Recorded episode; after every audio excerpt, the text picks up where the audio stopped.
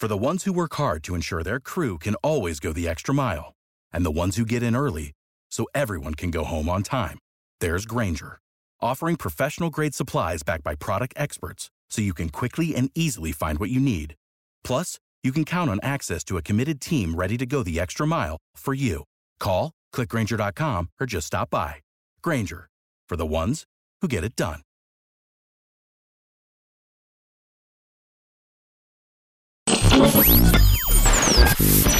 This is Rashaan Evans, and you're listening to the No Nonsense Podcast.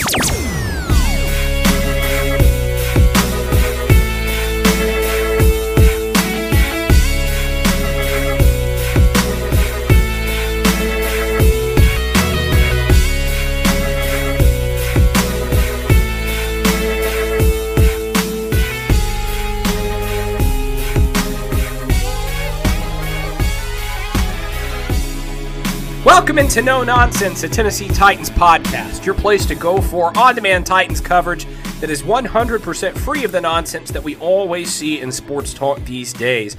I'm Luke Worsham, joined by the other two hosts of No Nonsense, Matthias Wadner and Will Lomas. We are here to discuss a very significant development. We told you last week that what we're going to be talking about today is free agents that we think the Titans should go after. We will get to that in due time. But first, literally minutes ago, about 10 or 15 of them, the Titans traded Isaiah Wilson to the Miami Dolphins in exchange for a swap of seventh round picks. The Titans will be sending their 2022 seventh rounder to the Dolphins, and the Dolphins will be sending their 2021 seventh rounder to the Titans. Thoughts?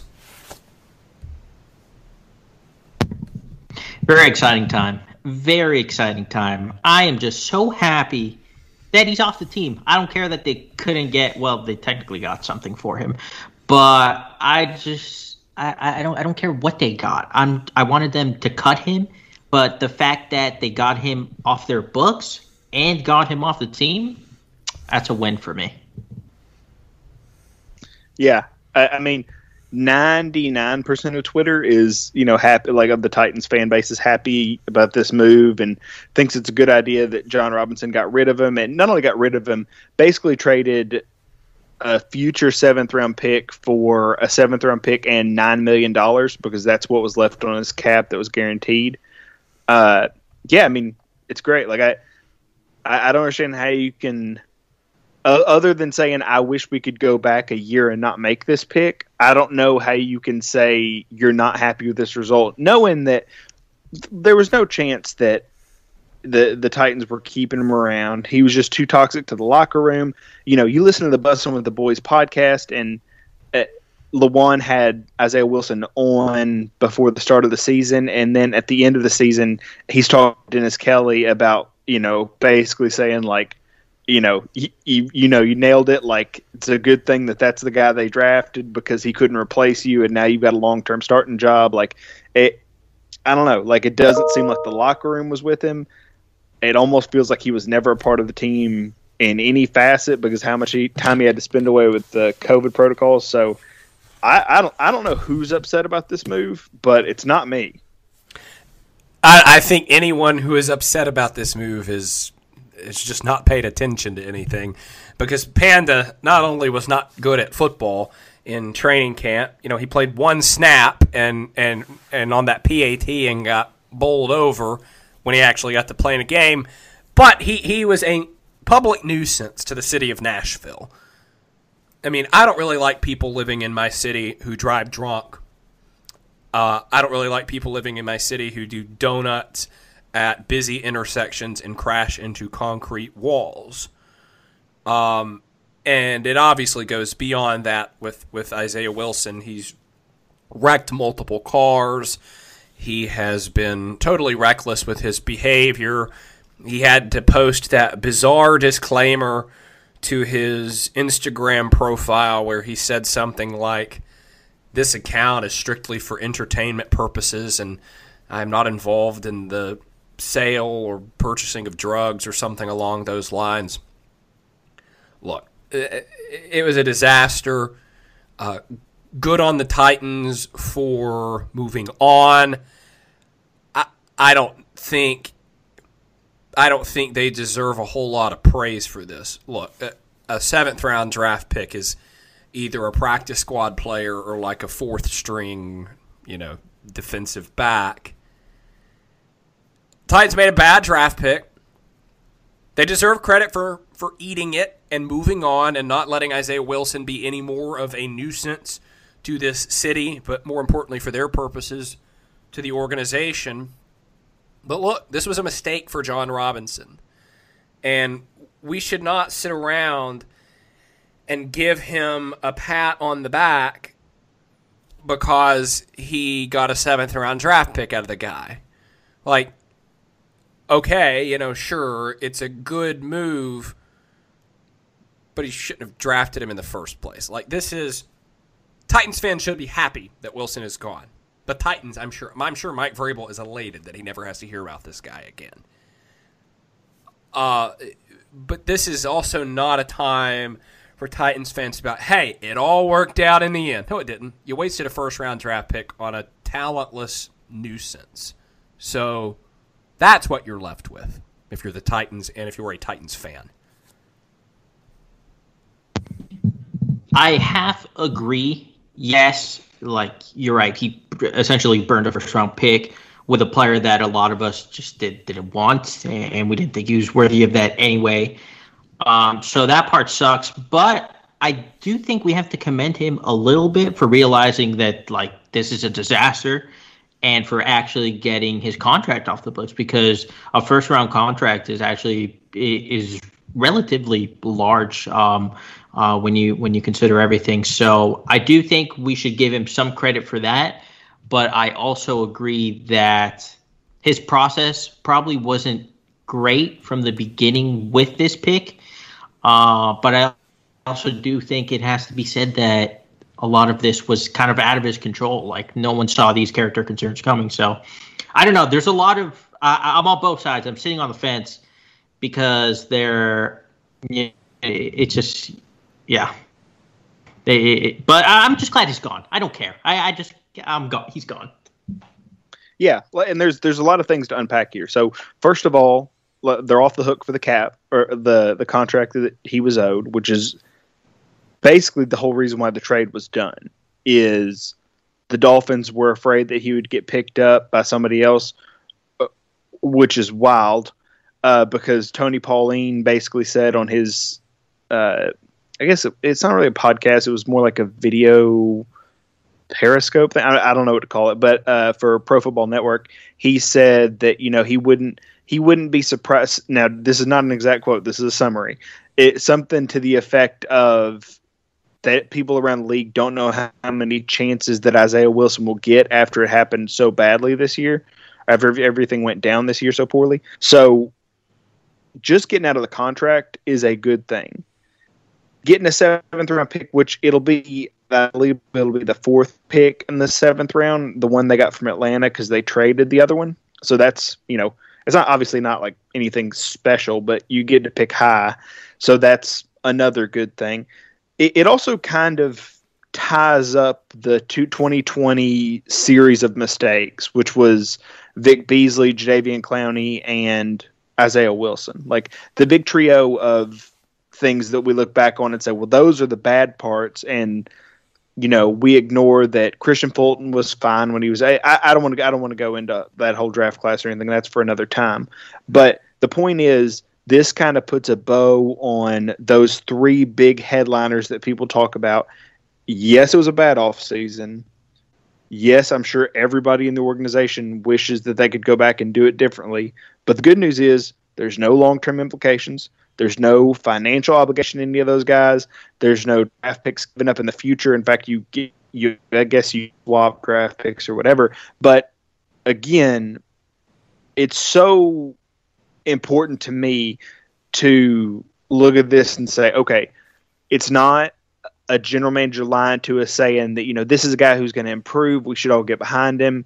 It's not a position coach saying, oh, it, you know, in the spring, saying, "Oh, you know, he looks a lot better than he did last time. This time last year, he's going to be great this year." It's it's none of that. It's we know that this guy was a problem on and off the field.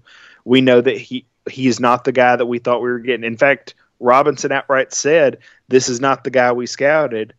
And despite all that, they were still able to get away from him and have, uh, I mean, relatively quickly and have no long term term implications. So, like I said, I it's it's a lot to go over right now. But to me, if the negative move of drafting him is already made, this is probably the best outcome you could have imagined. Do you think it was a good choice for the Dolphins to do this?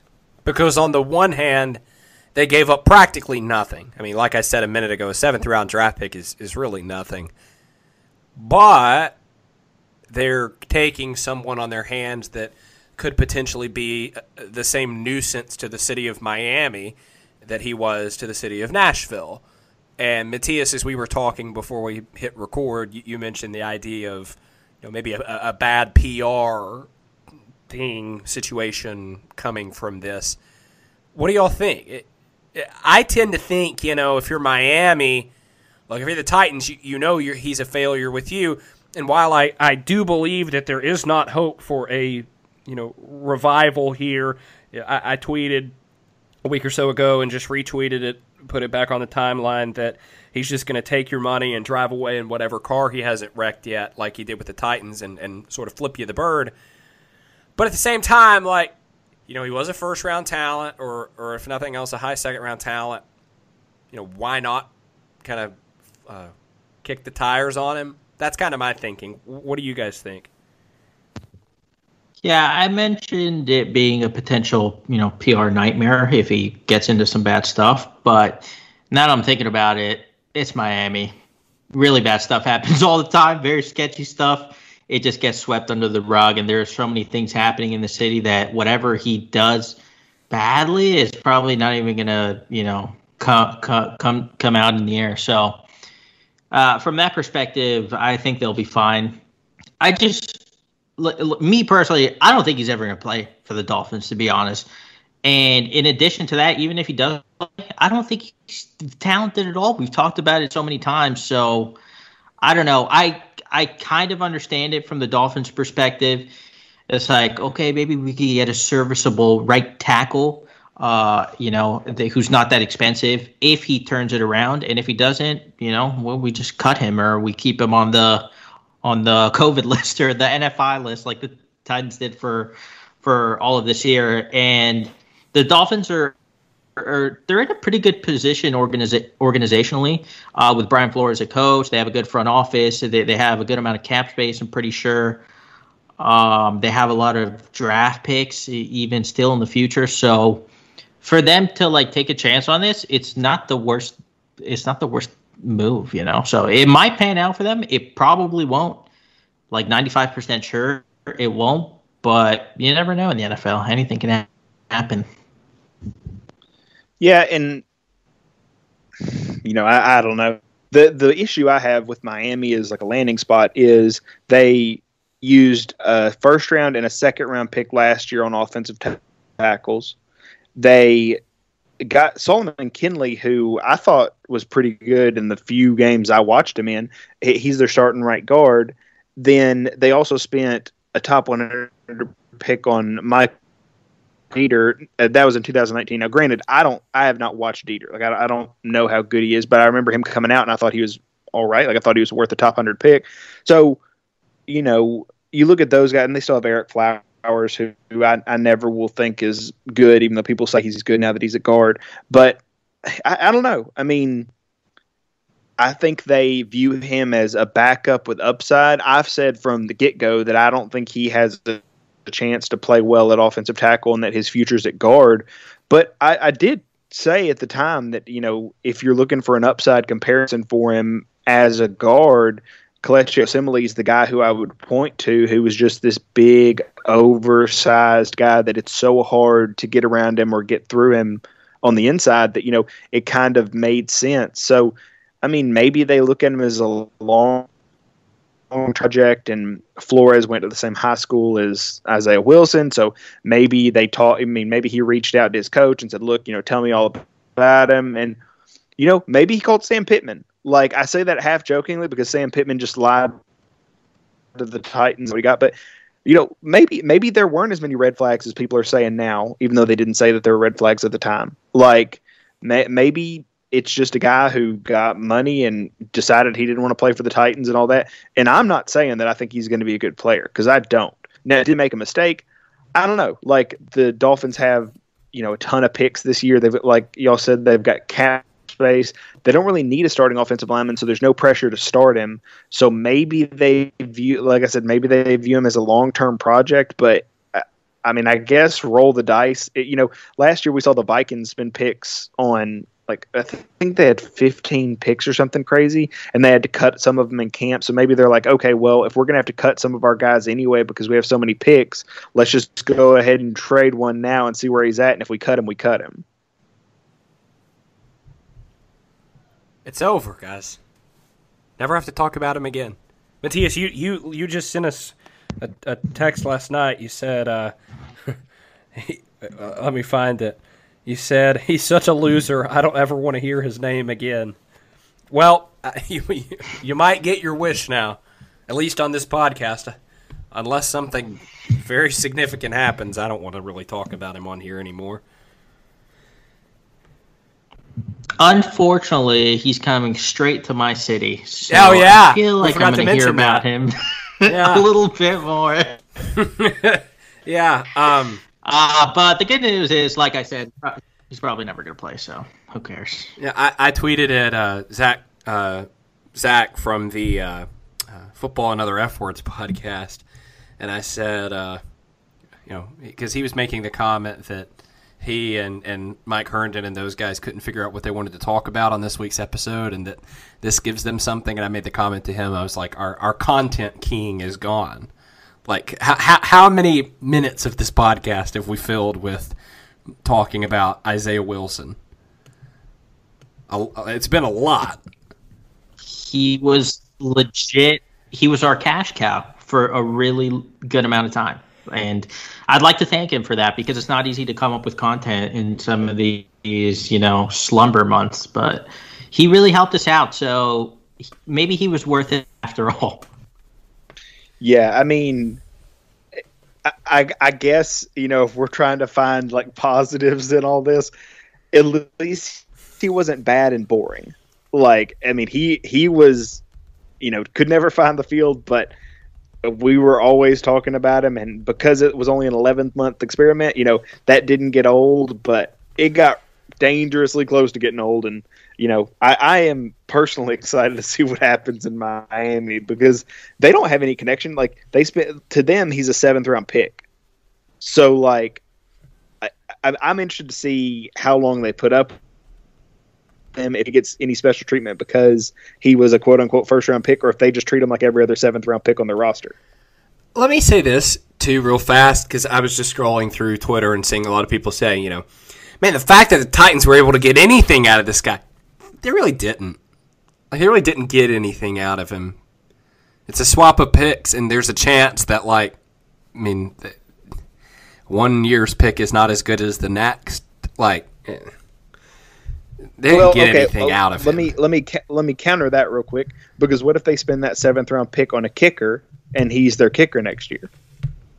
You know, okay. like that's well, that's the. I'll tell you what. I'll, I will tell say, you what. Will on on May the third, which is two days after the draft, when we presumably record our draft recap, we we will revisit this point, and we will talk about the player that they drafted with the Isaiah Wilson draft pick.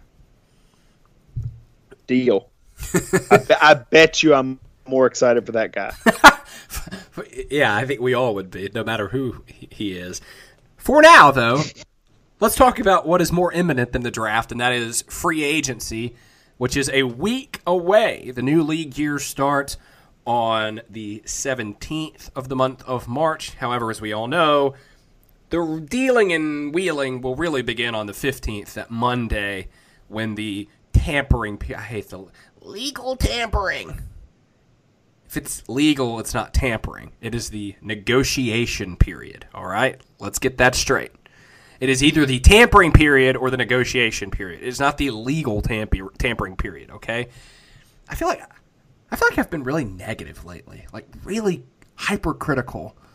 But there's been a lot out there to be hypercritical of. like I have noticed that, but I didn't want to mention. Yeah, it. like I feel like I feel like my Twitter. Off the books. I feel like my tw- pretty quick. I feel like my Twitter feed has just become like the Simpsons old man yells at cloud gif. But like, I don't know. You know, if the Titans go out and get Von Miller, you know, I'll, I'll organize the parade. But like, yeah, there's just hadn't been a lot of great news coming out lately until he's not good next year, and then you'll be like, you know what? I knew Von Miller. Well, you, you won't say that. I, will I'll give you that. You won't say I knew Von Miller wasn't going to be good, but you'll say Jon Robinson tried to fix pass rush last year, and look how it turned out. And I'll be like, well, at the time we all really liked that move. It'll just be like Clowney all over again. Dear goodness. Let's let's talk about the free agents, guys. We, we've talked a lot about the needs on this roster pass rusher being foremost among them. But with what we've seen over the last couple of weeks, I think we would also so agree that inside linebacker and wide receiver are also big needs for this team. I want to start with receiver and ask this question. Obviously, what the Titans do in free agency at receiver depends a lot on what happens with Corey Davis. I don't know that the draft strategy changes a lot at receiver based on whether Corey Davis is back because I still think you need to draft one and perhaps as early as day two, maybe even day one. But if Corey Davis is back or if he's not back, what do the Titans need to look for for a wide receiver in free agency? Because Davis and Brown both have the versatility to play within the slot. So I don't think they need a, you know, per se Adam Humphries replacement. I just think they need to go get a, a good receiver, preferably one, preferably one who's explosive and fast. But ta- let's let's tackle each of those scenarios, guys. If they keep Davis and if they don't keep Davis, what are they looking for at receiver in free agency? It's tough. It's tough. I, I, if they keep Davis, a player I really would like to see them pick, and, uh, and the type of receiver that I would see them like to get is Curtis Samuel because he can play the slot, but he can also play outside, and that would give you versatility between all your top three receivers. Plus, Samuel is just a really explosive player, and I think this offense. Well, I mean, we've we've been asking for it for so long. Yeah, I did like the reliability of Adam Humphries and even Anthony Firkser uh, when he would play slot receiver, but I just want fast players. I see the best offenses in the league, and I see quick, explosive guys who can do a lot with the ball in their hands. And that's the type of receiver I would want if we keep Davis. If if Davis, if we don't bring him back, I, I, you need you need a legit number two because he, as much as I love AJ Brown, I don't want him to be the true focal point of a defense where they're committing two or more guys to shutting him down uh, and and then you have no one to actually take advantage of that. So they need a player who's as good as Corey Davis or, or somewhat somewhat similar. And I just I, I don't think there are that many guys out there. I mean, you could look at Marvin Jones maybe, but he's already 31. I think going on 32. Um, and then you have the big guys like Godwin, who's probably going to get franchise tagged. Uh, Allen Robinson, Kenny Golladay, Will Fuller. Those guys are just going to cost too much money. So they're kind of a precarious situation if Corey Davis isn't brought back. And uh, I think Paul Kuharsky tweeted today that he doesn't think Corey Davis is going to get re-signed. So this is going to be an interesting, an interesting case study in how Jon Robinson attacks first and foremost free agency, but but also the draft. Yeah. So if they if they re-sign Corey Davis, you just need to find backups. Uh, now, who that is, I, I you know, people like Agholor, fine. You know, Sammy Watkins is kind of a big guy. If you're looking for somebody who's like, okay, you know they've made money, but they're not going to get a starting job anywhere else. Like where I, I don't really know what the plan necessarily needs to be there. But if they don't keep Corey Davis, there is no option. They they just don't have because if you don't keep Corey Davis, you're not going to get a number one receiver in free agency. Number one, because you're not going to pay for it. Number two, because nobody's going to want to go and see their volume decrease, and they're already going to have to do that if they come to the Titans scheme. So, go ahead and take yourself out of the first tier of free agents. Juju Smith Schuster, like, I mean, he's younger than Corey Davis, but I would argue that he's trending downwards and looks like more of a product of when Big Ben was throwing. He's uh, only a slot guy, man. He cannot win one on one with yeah. like legitimately good cornerbacks. He was exposed this year. Like that's yeah, that's like, what happened. And it, it, it's just like I, you look at you know you look at the free agents and it's like who's the guy like who's going to come in and be the boundary receiver well, that you like. It doesn't let, us start. Let's start naming names. Uh, let's just go down the list. Quick, yes or no. AJ Green, I say no. Is too old. No. Agreed. No, no. Yeah. Allen Robinson, too expensive. Not what they need. Correct. Here's an intriguing I would one. take. oh, you would. See, my thing is, I feel like I feel like he wouldn't get used. Like, just get Corey Davis. I mean, it depends. It, uh, yeah, yeah. But how much are you paying? Like, well, if you're paying Allen Robinson like I mean, one million more, I'm taking he, Allen Robinson. Here are 2 guys. Here, I, I, okay, we're kind of being cl- we're being clunky right now. I'm trying to talk yeah. over everybody. Will you go ahead? So with uh, just what we're talking about Allen Robinson, like again, he's not as productive like per target as Corey Davis, which is really the only stat that matters in this offense because you can't go by total yardage. So if you're just looking at a guy who, okay, is it worth it to throw this guy the ball at the same rate as you're throwing Corey Davis for two million dollars a year more, or whatever it is? I mean, he's going to he's what two years older than Corey Davis. He's had a major knee injury. I, I, don't, I don't I don't know. Like just because you're the only target in the Chicago Bears offense for a while and you make some cool catches, like I, I, he's just not going to do that. Like it, that's just not that wouldn't be his role in Tennessee. Like this is part of it, I, and I'll let you go on, Luke, and we can talk about everybody individually. But this is my thing: is it, everybody says it's so easy to replace what Corey Davis does, and then they list all these guys who aren't going to come to Tennessee to get paid less than Corey Davis to catch fewer passes than they were already catching. Like it, I just don't get why they would come. Okay, that's fair. It's fair. I just I I don't know. Like I have a very negative feeling about the direction of the team. And I think the defense is going to absolutely suck. And I think this offense is going to have to throw more over the next few seasons than, than it probably has in the past. But I mean, that's a pure projection, like from my standpoint. So I, I mean, I totally see what you're saying. I, I want your thoughts on this free agent because when I look at this, I think, hmm, interesting. I don't think Will's going to like this. I think Matthias may be up for it. T.Y. Hilton. That's a I, no for me. So I don't think he's going right. to be that expensive. yeah, because he's 32 and always hurt. He has like, not been productive for like four years since Andrew Luck was there. Like oh, he has not been a very good receiver since Andrew Luck was in his prime, which was what like four years ago, three years ago. I mean, I don't mind him as like a third guy, but he's he's Andre Johnson when he came to the Titans. He's not Nate Washington. You know, that's kind of who they need is Nate Washington. Yeah, they got a bigger version who can, you know, block and do all that already on the team. But okay, that, that, that you, you missed the point, Will.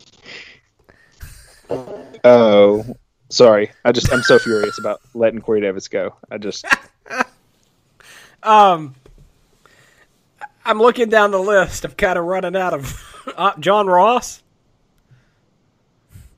Excuse yeah, sure. me. Yeah, sure. What's the worst that could happen? Good For the minimum?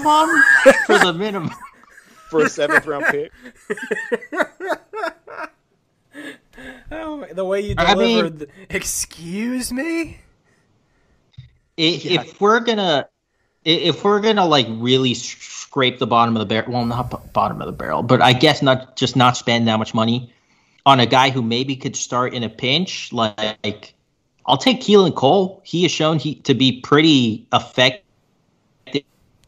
when he's gotten chances. He could play outside. He could also play inside. Uh, he's made a lot of really spectacular catches, and he can also win deep from at times. So he'd be a guy I'd be interested in. I think Ag- Agholor is also like an interesting guy because he Yeah. was finally used in Oakland this past year. In Philadelphia, they tried to turn him into a slot receiver, and he just dropped everything because that's just not who he was. But Oakland finally used him deep down the field as more of a burner and a guy who can win vertically. And he responded. He had his best season, and he looked really good doing it. He essentially, I mean, he outplayed Henry Ruggs, who was the 15th overall pick, and he was the reason the Ruggs didn't even get a chance to, to do much of anything. So he's a guy I would take a chance on it if if Corey Davis doesn't come back. Now we're neglecting Is the there- fact that there is a future first ballot Hall of Famer on this list of free agents, and that that being Antonio Brown. Hate him. I'm sorry, I hate him as a person. Oh, I, I, know. don't I'm, I'm, Yeah, for uh, sure. I'm entirely joking. A couple more guys. It would be it would be wild though if like you get rid of Isaiah Wilson and bring in Antonio, Antonio Brown. Brown, It's yeah. like oh man, Uh, One of them is talented still. I don't know, man. so I'm mostly thinking of this in terms of guys who could give them a bit of a spark. Uh, Will Fuller probably doesn't make sense because of his injury history, and I believe he is suspended currently still. But what about Curtis Samuel? Yeah, for sure. I, I mentioned him earlier as a guy that I think fits very well, whether you have Corey Davis or not, because he could play in the slot and he can also play outside. And I mean, even last year when McCaffrey was hurt, they used him out of the backfield, which is something he did at Ohio State. And he was incredibly efficient. Like he was ripping off chunk gains. He's a gadget guy, but he can also win like one on one against pretty good cornerbacks. So he's he's someone I would definitely like to see them at least take a gander at. at it. And I think he would fit whether Corey Davis is on the team or not. Yeah, that I definitely agree with. Just in terms of is he a good player and should they go after him? Like I think he would add a dimension to this offense that they don't currently have. Just as somebody who you're like, okay, this is our Percy Harvin or our you know Tavon Austin. If we're going to use people who aren't necessarily a great example of success, but they're gadget guys who do what you want them to do. Like just jet sweep, get them on the move, like something to take their eyes off of Derrick Henry. Like I think Curtis Samuel is probably the ideal player to join this group as the third receiver. But again, you you you're gonna have to pay him a bunch of money. Like the, eh, we're not talking about guys that are cheap. So even That's as a my thing. supplement, He's yeah, making like- he's gonna make double digits, isn't he? Yeah, like Spotrac has Corey Davis uh, projected at like nine point five million dollars, and they have Curtis Samuel at twelve point four. So if you if you say like, well, there's an inflation, and we think that Corey Davis is going to make twelve point five, and just because you're going to have to overpay in this market, then that same logic says you're probably going to have to pay fourteen or fifteen million for Curtis Samuel. Like he's 24 and dynamic with the ball in his hands and can be a returner too. Like that's that that's going to be really hard to you know get cheap, especially if guys like Golladay and Allen Robinson get franchise tagged. So I I again I completely agree with the idea that he's a good fit, and if they can keep Corey Davis and add him, great. But paying him after more than Corey Davis to play outside and be like your wide receiver too, I, I, that that's that's a big leap for me. I, I did not know his value was that high. I thought he would make more less than Corey Davis. I, I, I saw him as kind of a a tier below. Um, but that's interesting from Spotrac. I, I, I didn't see him in that light. That's that's too much for me. I mean, Yeah, as much as I would like to have him. But you know, like if you're the Colts who have a ton of money or the Jets who need playmakers, like you can see how he could create his own market just on teams who are like, okay, we need somebody who isn't the one playmaker we currently have. But yeah, like I, I don't think he's going to be a fit for everybody just because he's going to get priced out by those other teams. Are there any other receivers uh, you guys think of or, or want to mention? It's just, it's bad. It's it's not, not good. It's not a great after, cla- like the the first couple of levels. I mean, the silver lining to this is, as we said last week, it's a great year to need a pass rusher in free agency, but not really so much in terms of receivers.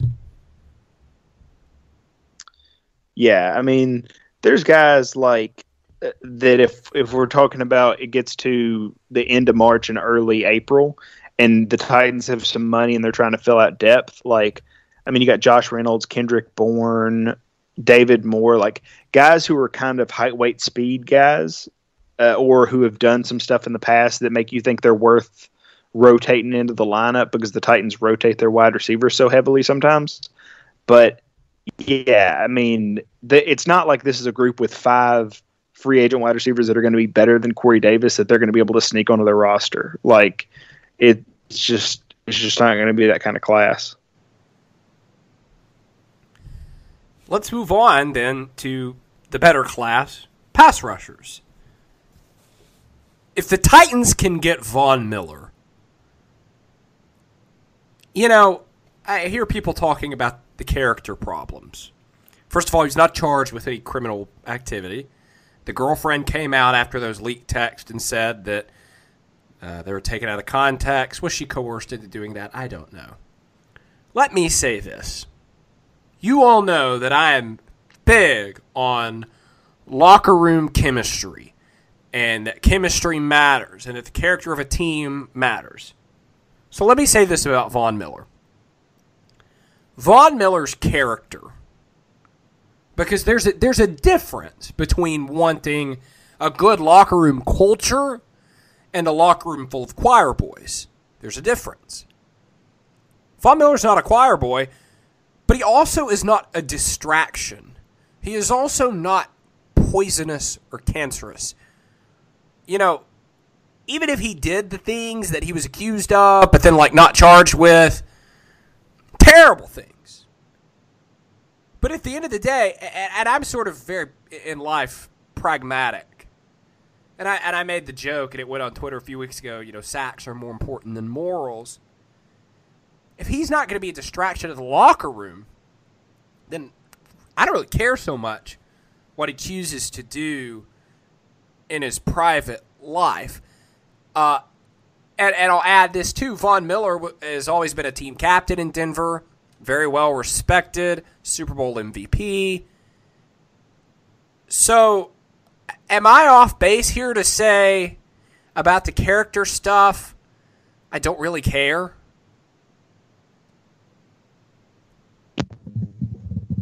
I I don't know. I mean, I always try to, you know, sit on the fence in in terms of these situations. So I don't. I like. I, I don't know the the details. I don't know if he he got he got not acquitted, but like the charges were dropped, right? Yeah, he was never even. I don't think he was ever charged. I don't there was know. an- there These was an things are always so. investigation. Yeah, that's what it was. There's an investigation that was either inconclusive or that there there were no charges pressed. It, it's weird because there there's so much precedent for athletes being like not great role models, not great people, because it's it's happened uh, a good amount with with players in the past. But I'm also aware that a lot of times these situations either get blown out of proportion or, or you know they're made up. I don't know. I, I simply don't know if if everything checks out. Like he's not. I, I don't think he's Isaiah Wilson. Like he's he's not that type. He wouldn't be that type of uh, uh, uh, of PR. You know conundrum because he hasn't been in the past. Like this this seems to be an isolated incident, uh, and if it is like, yeah, I want him on team, but isn't he under isn't he under contract with the Broncos? Yeah, it's a team option or a player option. I think it's a team option, uh, but it's a big cap hit. And I think Benjamin Albright's been saying that for for a while now that based on how this all goes, they want to do a new contract with Von if everything got resolved. Like if it turns out that there was no wrongdoing or whatever, that he that they still were interested in keeping him. So whether he has I don't want to pay for anything less than what my contract says. Whether they say you know not pay like if something happens, they could eh, you know exercise their option and trade him, or they could let him go or whatever. But as of right now, he is still technically under contract with them. So I, I mean, there was a rumor, like especially when all this stuff was going on, that like maybe he was going to be cut or whatever. If he's cut, like I, I like I told you, I had that spreadsheet where I break down like how well the players have played over the last two years that are free agents. And Von Miller over the last two years is top five in sacks, top 10 in tackles for loss, and top 10 in quarterback hits. So age isn't an issue. Like he's still he's still very productive, especially relative to his peers, and he's consistent. So, you know, if the Titans could get him, great. Like he he would be worth it. Like he has almost three times as many sacks in the last two years as J.J. Watt. He has, uh, I think, like 150% as many tackles for loss and uh, like 125% tackle. Like it, the point is, like he's better across the board by a wide margin than what J.J. Watt was, except J.J. Watt plays more inside and Von Miller is clearly an outside guy. But uh, the, there's no reason to like J.J. Watt and not like Von Miller, just in terms of a veteran upgrade. And it it sucks all this happened because I've liked Von Miller forever because I, didn't I didn't think he was the elite prospect that everybody says when he was coming out, and he absolutely was. I, I was more of a Marcell Dareus fan, and that's just you know a decade a decade ago. You know, you see what you you see now what I missed, but I, have always enjoyed watching him play and was quick to admit how wrong I was. So I, I would like to see him on the Titans roster, but I, I think it's going to be too hard to get to him now, just because I think they'll figure out a deal. But the, like I said, if he's available, the Titans should jump on him. So you're not worried about his age at all? Like he's about to be 32. Yeah, but how old was DeMarcus Ware? Like, I mean, there's there's some yeah. guys that just like how old was Cameron Wake? Uh, there's Cameron there's Wake wasn't any good though. Uh, I mean, he was when he was 36 and not 37. Oh, okay. So I thought you were like, I thought you were making a comparison to last year. No, no. I mean, no, no. and and I would still argue that Cameron Wake, when his hamstring wasn't 37, was fine. But like, just in terms of you know at that age there are guys who still produce like james harrison yeah. was old and he was still getting like nine sacks a year like uh, i mean like i said i just told y'all that i mean even if even if you're worried about his age on a long-term contract the next two years he shouldn't see a huge decline it's not like he's uh, injury prone or anything like that i mean he had an injury this year but I, I don't know like he's still a very good player. He's still somebody that teams should be highly interested in. Like if he hits free agency, I don't know. Like there, to me, there's no reason why, if you need an edge and you've got any money to spend, that you wouldn't invest in him. And then if he doesn't work out, he doesn't work out. But it's not like this is a guy who is always tearing ACLs or is all you know but then again, I'm also biased. I really like Von Miller, so maybe I'm seeing him through rose-colored glasses, and I just am not seeing the true guy. Let me ask this: aside from Von Miller, keeping money in mind, pick two.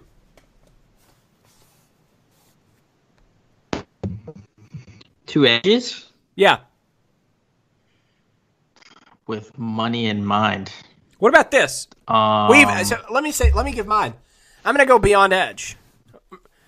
I would go Leonard Williams, Ryan Kerrigan. So how much are we talking about? Like, ha- like because Yeah. I, I, I did this article. Like I wrote this article yesterday, two days ago, something like that, where I talk about. Man, I'm not going to give you a Titans should- budget. You know what the Titans cap situation is. Yeah, so the theoretical money I was working with is you can spend twenty million dollars on one edge, or you can spend twenty one on two of them combined. And, and I use uh, Spotrac's numbers, and so it's basically either the blue chip guys that are fifteen million plus are Yannick Ngakoue, Matt Judon, Bud Dupree, and Shaq Barrett. Which the only one of those guys I would pay that kind of money is Yannick Ngakoue because I mean, he's still super young and he was prolific as a pass rusher in Jacksonville. He just got into a fight with management, skipped camp, and was kind of out of shape, but still produced. I think he still had eight sacks this year, even though like I can barely remember him playing. Uh, and then you have this kind of second tier. I think the the people I would bring in are Leonard Williams because I think he's a stud. Like I think I think he's a perfect fit for what this team wants to do. And then I, I don't know that Carl Lawson's going to make the money that everybody thinks he is. Like, I don't He think might- so either. yeah, if he gets tagged, great. Like, good for him. He's going to make a big chunk of money. But this is a year when money's tight and people aren't going to want to take expensive projects on. And he's not a guy that's a proven pass rusher. He's not a guy, he, hits the quarterback a lot. But that that's always been something we've complained about is the Titans have plenty of guys who can hit the quarterback. They just don't guys who can sack the quarterback before the ball gets off, and that's been the biggest difference. So I think if I'm rolling the dice, I'm going to go ahead and bring in Williams because I think he's a perfect fit, and I roll the dice on Lawson, who I'm okay with hoping that he and Landry can bend the edge quick enough with Simmons and Williams in the middle that it, it won't, you know, those hits will convert to sacks. But I, I think that's a safer bet than spending a lot of money on any of these other guys. Yeah, I, I was going to say Carl Lawson, and I think Tyus Bowser could be someone who's cheap and probably. I feel like he, his best ball is still ahead, of him, and, and he's also versatile. He can also play off ball if you need him to. So I think he's a guy that the Titans coaching staff could like. So Bowser and Lawson probably, and someone who's I think he's going to be pretty cheap because he's dealt with injuries, um, but he's not that old. I know I just said like we just had the Von Miller 32 years old discussion, but Melvin Ingram is about to be 32. Uh, he had seven sacks two years ago. Last year, he dealt with a bunch of injuries, but I've always loved him. He has always been one of my favorite uh, pass rushers, and I think if he's healthy and you could get him for a relatively friendly deal, which I think you can because of his because of his injury history as of late and his age, uh, I think he's someone you should definitely definitely take a chance on. And Luke, I should say, I think the most likely guy out of all these guys to get signed by the Titans is Kerrigan. Like that Buck, were- I mean, Buck Buck has reported that that that Yeah. hi- I mean, I don't know that it's been a report, but he has said repeatedly. Uh, I I think he tweeted something like, "I feel like Kerrigan's the most likely," and someone like, "Is is that you know, and is that you using logic or are you using inside information?" And he said both, or something along those lines. So I, I want to say that Rappaport tweeted that the Titans were interested in making a trade at the trade deadline, but Washington just wasn't listening to anybody. I feel like I remember Um, that. Yeah, so like I I don't know. Like is it a perfect fit? Probably not because the Titans really need him to be like a third guy who comes off the bench.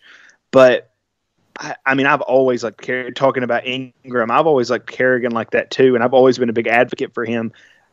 And you know, the Titans were interested, and you know, maybe if Clowney can rotate with Kerrigan. I'm talking about last year, not going forward. But if we're talking about a trade that gets done at the trade deadline, maybe if Clowney can rotate with Kerrigan and Landry's on the side, maybe the pass rush is a little bit better and it's not a complete train wreck like we saw. But I don't think you can go into the season thinking he's going to be an every down kind of guy. And that's what I'm afraid they're going to get themselves into.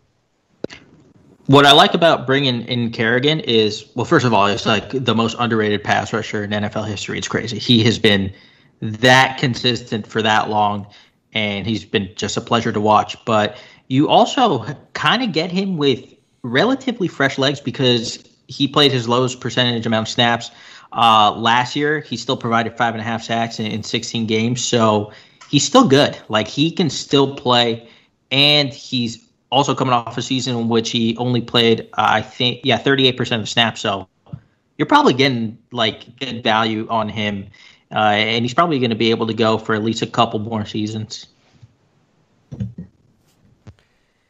So, we've talked about the pass rushers, we've talked about the receivers.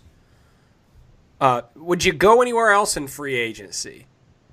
Kyle Van Noy has been thrown around as an option for the Titans. I wouldn't necessarily mind that. I think they could use some brains at inside linebacker and someone who's not going to look lost most of the time.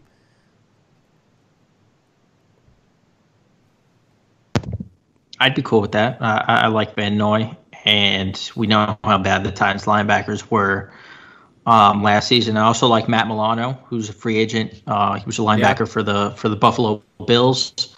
Obviously, we've talked about Lavonte David. He's probably going to be too expensive, but that would be awesome to have that type of linebacker on the team because he just does so much for your defense. Uh, in terms of other positions, I don't really know. Like we, we talked about it, I think it was last week on the pod. Like the secondary's fine. We don't need anyone there. The biggest positions are wide receiver, edge, uh, maybe inside linebacker, and maybe you know the defensive line. So I'm interested to see what they do. I they have a lot of they have a lot of options to to plug in some holes through free agency, which is usually what Jon Robinson has done uh, throughout his tenure. And I want to see how he attacks it because then we're going to get a pretty clear picture of how he views the draft and, and how he's going to you know, fill those remaining holes. Yeah, linebacker and defensive tackle, I think, are, probably the two safest bets, uh, just in terms of like somebody getting added for depth. I don't know. Like I'm, I'm looking and I'm looking at KJ Wright, and I don't know that that would be the wrong move. Like if you can get KJ Wright to come in and be kind of the veteran leader on your defense as a rotation, like basically Wesley like a proto Wesley Woodyard. Like I, I would I would be interested in that, like depending on how much he costs and what he wants to do at this point in his career. But I, I wouldn't mind that move.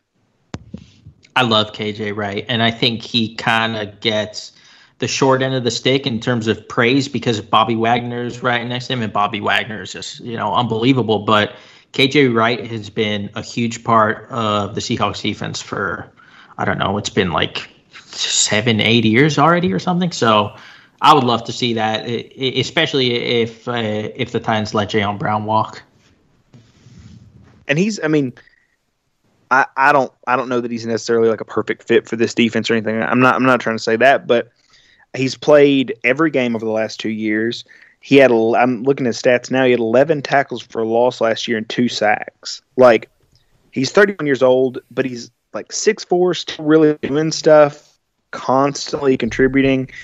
It, it's not like he's getting a ton of help from the defensive line in front of him or a great like secondary group to help him make plays. He's kind of just making that happen. So I don't I don't know. Like he's one of the older guys who I don't think is going to go in this first wave, and I, I think all bets are off in the second wave. Like I think it's going to be a crazy like March 20th to April 10th. Like, I think that stretch of time is just going to be a crazy free for all with people that have a bunch of money left over or this second wave of free agents that comes when people get cut to make room for other guys or whatever's happening.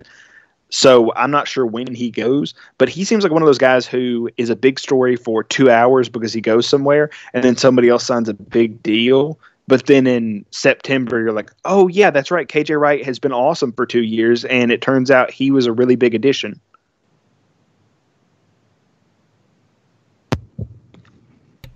Also, I have a weird feeling that the Titans really like Dalvin Tomlinson. I don't know why. It's pure speculation from my brain, but he's okay. But the problem is, he's like pretty much purely a run stuffing guy. And I feel like Vrabel just kind of likes those guys and he's going to see something in him. I wouldn't hate it, but I wouldn't love it at the same time. Yeah, I mean, he's he is very much a Vrabel and even a Robinson guy. It's like from Alabama, has one job, he does it consistently, not a flashy guy. He's almost like a Roger Saffold of defense, where it's like I know exactly where that guy fits. I know exactly what he's going to do.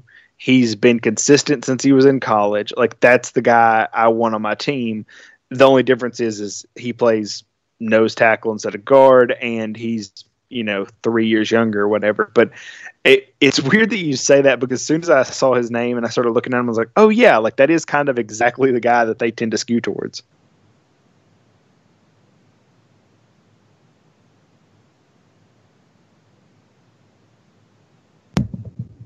Luke died.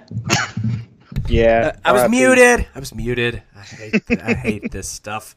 The- You know when uh, you know, I, I I told you guys I'm getting my first dose of the COVID shot on Wednesday, and you know the numbers are looking good, and it's looking like you know around summertime we might be able to get back to normal. I'm so tired of. Oh, you're muted. Uh, unmute. I'm ready to go back to in-person meetings. And granted, we do this. Po- we've always done this podcast remotely, but goodness gracious, I'm so tired of Zoom and all of that.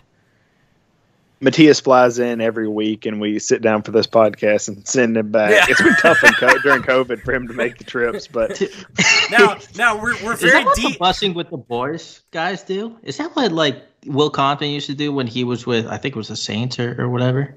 Did, would he fly down Yeah. every Nah, well, Well, Will, Will, Will lives recorded. in Nashville. Will has a house.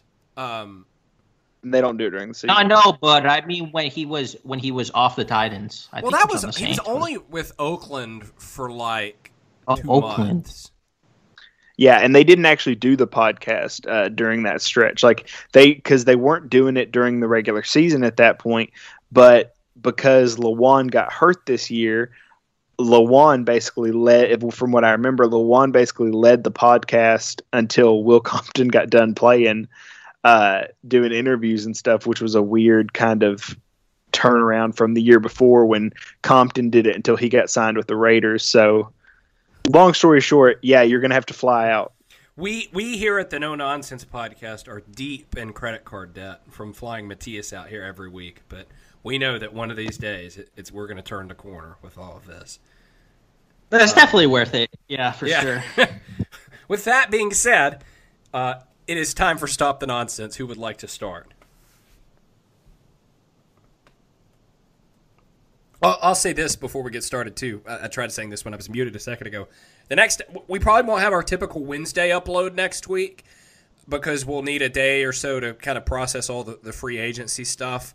Uh, but we will obviously have an episode next week, and it's crazy that our next episode is going to be like we're going to know who they signed. I can't believe it's already free agency. I feel like the season just ended. What did? It ended a month ago. I feel like it just ended because it did.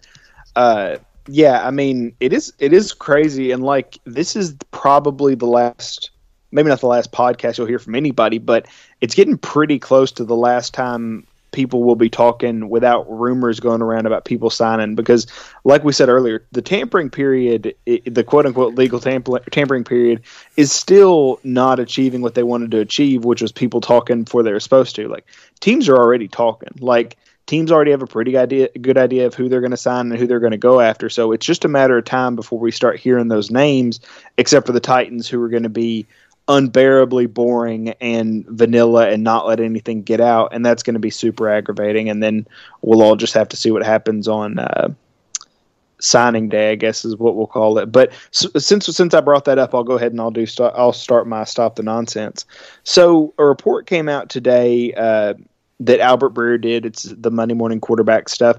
And he basically had this long list of players that are basically trade bait, and it's guys like, you know, uh, Preston Smith, Kevin Zeitler, Andrew Norwell, like all these big names that were guys who everybody was just you know, A plus for this guy. This guy's going to make such a difference to the Jaguars, or you know, this guy's going to make the Giants' offensive line much better. Like all these things that you hear whenever a guard or somebody like that gets signed.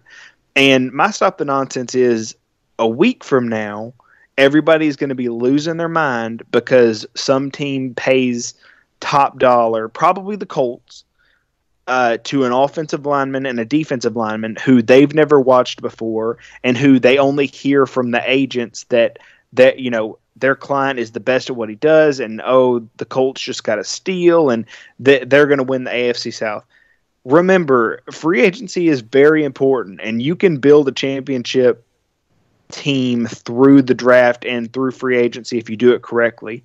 But most of these big, you know, blue chip deals that get done next Monday, next Sunday, whatever it's going to be, they're going to be failures. So while I'm very upset, and this is almost a stop the nonsense for me, while I'm very upset that we're not going to hear smoke come out of the Titans camp, I would say for the last five off seasons, the Titans have had a really good plan on how to attack free agency, and it's been to use their money on more middle tier guys. So as frustrating as it's going to be in a few, in I guess a few days at this point, just take a deep breath and remember that none of this really matters all that much. But I'm still going to get furious about it.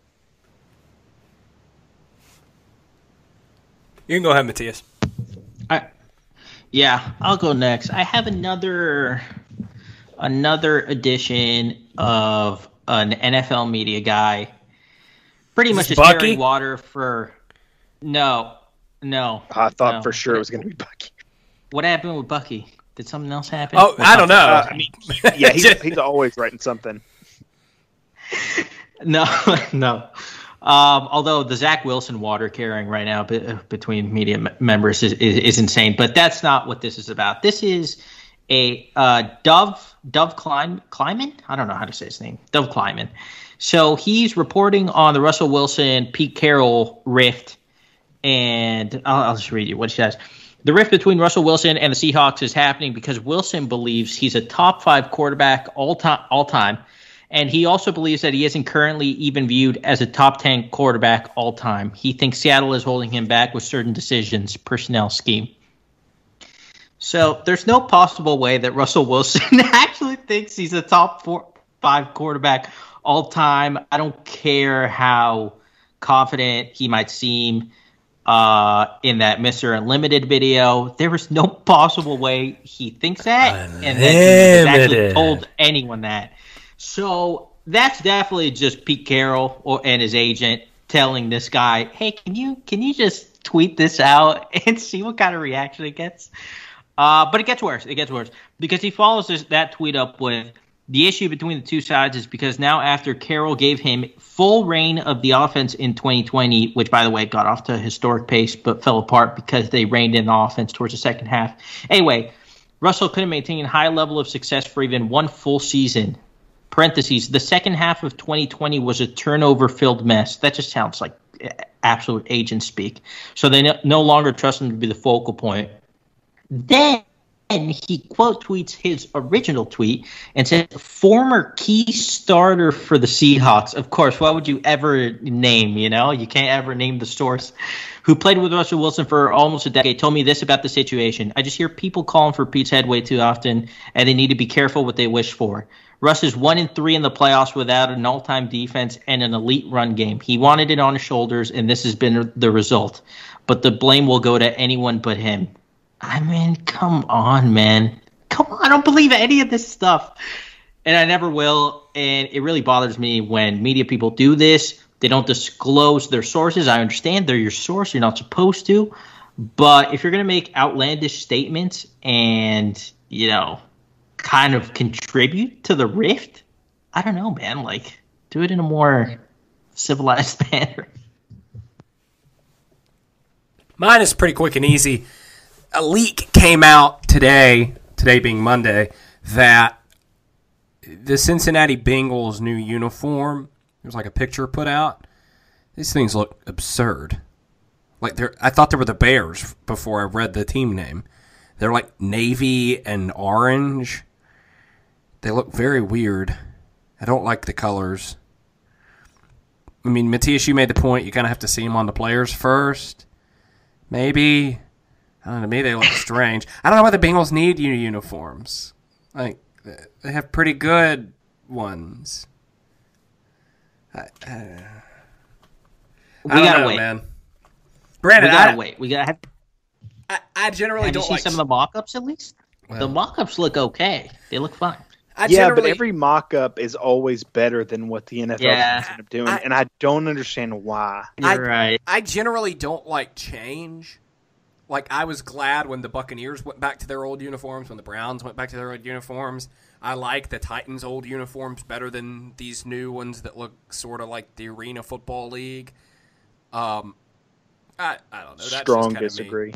I'm a Wait. traditionalist. Whoa. Yeah, like this We've is the had fact this that- conversation. Yeah, we've talked about this. This is like one of the egregious. Like Luke doesn't has never eaten a waffle, like, and like he thinks that these uniforms are worse, and the helmets are so much so clear. Oh, that's something I should bring up. Uh, I don't know anything about what uniform looks good. Like some people are like, "Whoa, that's such a good looking uniform," and they all kind of look the same to me.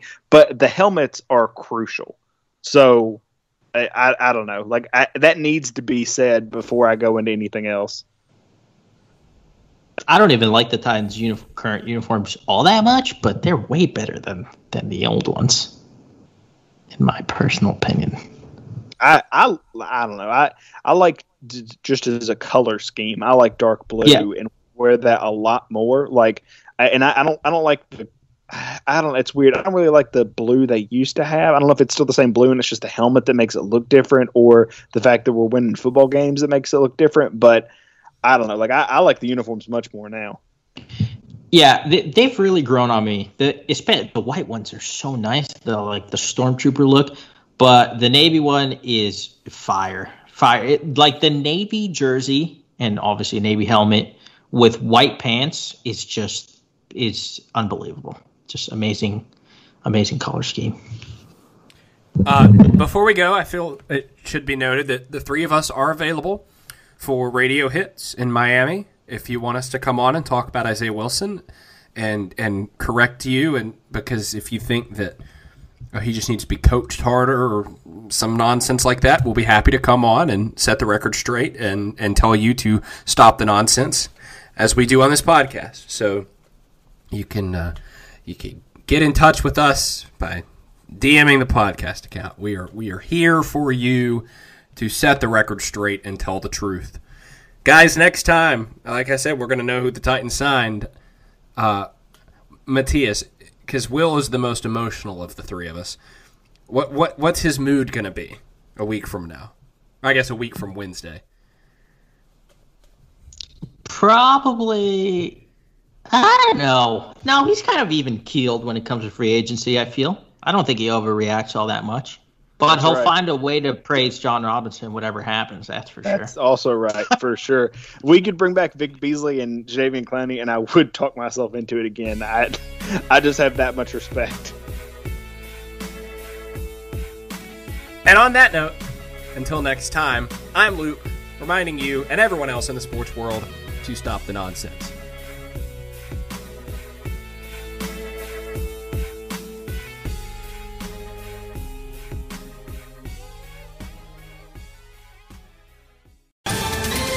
Ohio, ready for some quick mental health facts? Let's go. Nearly 2 million Ohioans live with a mental health condition. In the U.S., more than 50% of people will be diagnosed with a mental illness in their lifetime. Depression is a leading cause of disability worldwide. So, why are some of us still stigmatizing people living with a mental health condition when we know all of this? Let's listen to the facts and beat the stigma. Ohio, challenge what you know about mental health at beatthestigma.org.